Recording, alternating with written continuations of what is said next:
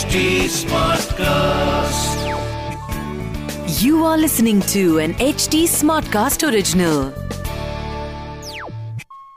जय श्री राम पिछले एपिसोड में हमने सुना, राम और लक्ष्मण गौतम ऋषि और अहिल्या के आश्रम में थे उसी आश्रम में बैठकर वह उन्हीं की कहानी सुन रहे थे राम, लक्ष्मण के प्रेजेंस की वजह से अहिल्या ने दोबारा अपना शरीर धारण किया या फ़िज़िकल फॉर्म लिया उसी समय अहिल्या के पति गौतम ऋषि भी हिमालय से उतरकर आश्रम लौट आए और अपनी पत्नी अहिल्या के पश्चाताप या रिपेंडेंस के बाद वह उनसे रीयूनाइट हुए।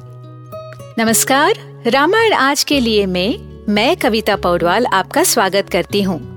हम सुन रहे हैं वाल्मीकि रामायण की कहानी और उससे मिलने वाले मॉडर्न लेसन इस पॉडकास्ट में मैं आपको मूल वाल्मीकि रामायण, यानी ओरिजिनल रामायण की कहानी तो सुनाऊँगी, पर हम साथ मिलकर ये भी समझेंगे कि आज के लाइफ में इस रामायण का क्या रेलेवेंस है।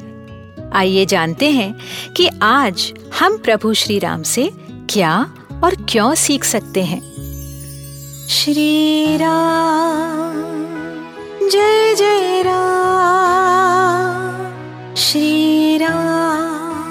सुनिए रामायण आज के लिए, कविता पौडवाल के साथ।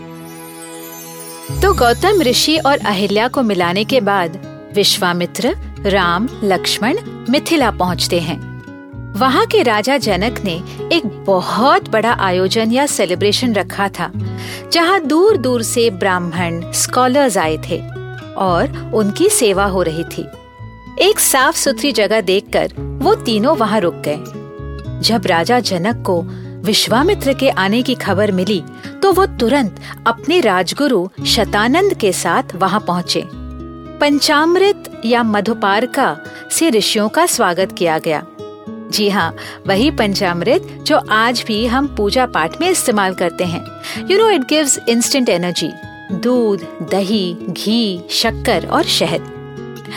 फिर गुरुओं ने सीनियोरिटी के मुताबिक एक दूसरों को वेलकम किया। ये सारे फॉर्मेलिटीज होने के बाद जनक ने विश्वामित्र से पूछा कि उनके साथ आए हुए दो सुंदर युवक कौन थे? राजकुमार सुंदर तो थे ही but they were very noble and very brave Vishwamitra ने राम की पहचान कराते समय ये बताया कि उन्होंने अहल्या को शाप मुक्त किया। ये सुनते ही जनक के राजगुरु शतानंद बोल उठे। जिस राम ने मेरे माता पिता को मिलाया, वो धन्य है।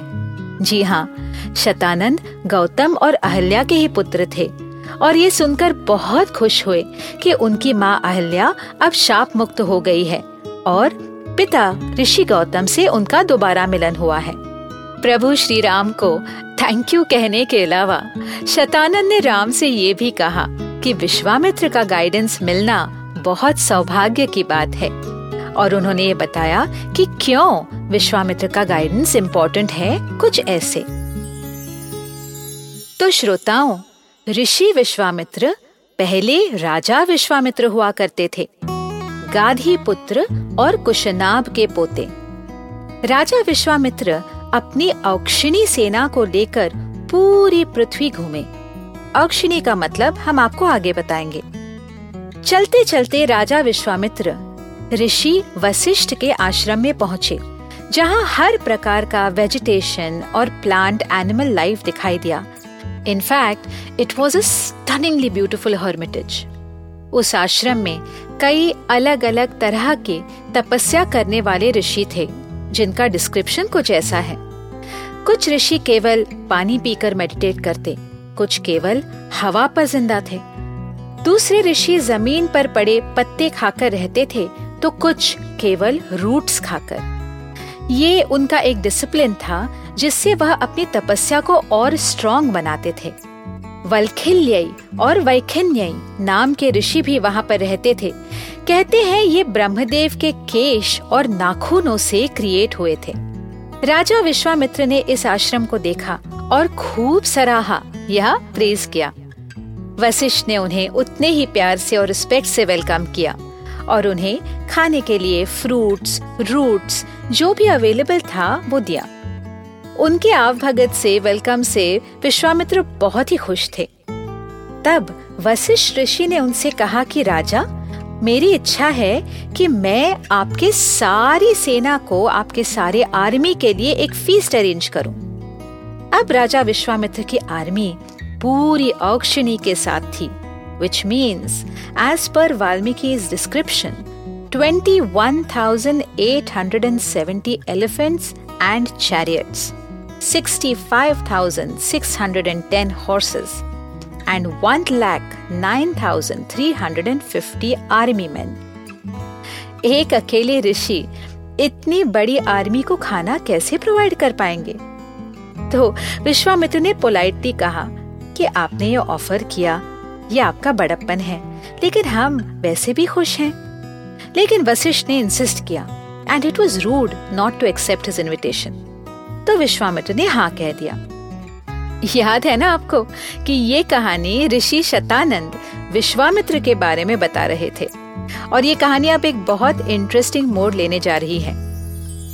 क्या एक अकेले ऋषि hundreds and thousands of army man और उनके एनिमल्स को खिला पाए? क्यों वो इतना इंसिस्ट कर रहे थे? ऐसा क्या था उनके पास? ये जानने के लिए हमसे जुड़े रहिए रामायण आज के लिए के पॉडकास्ट में। जहाँ हम श्री वाल्मीकि रामायण जी के साथ सफ़र करते रहेंगे। इस पॉडकास्ट को लिखा नरेट और रिसर्च किया हुआ है मैंने, यानी कविता पौडवाल ने।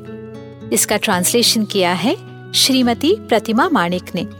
प्रोड्यूस किया है दीप्ति आहूजा ने। और एडिटिंग और म्यूज़िक दिया है सौरभ भोंजाल ने। फॉर अपडेट्स ऑन रामायण आज के लिए follow H T Smartcast on Facebook Instagram Twitter YouTube and link अगर आप मुझसे कोई सवाल पूछना चाहते हो तो मेरे Instagram handle at Kavita dot Paudwal पर पूछिए। और रामायण आज के लिए की पूरी सीरीज़ सुनने के लिए log on to W W W dot H T Smartcast dot com अगले एपिसोड में आपसे फिर मुलाकात होगी। तब तक के लिए राम राम।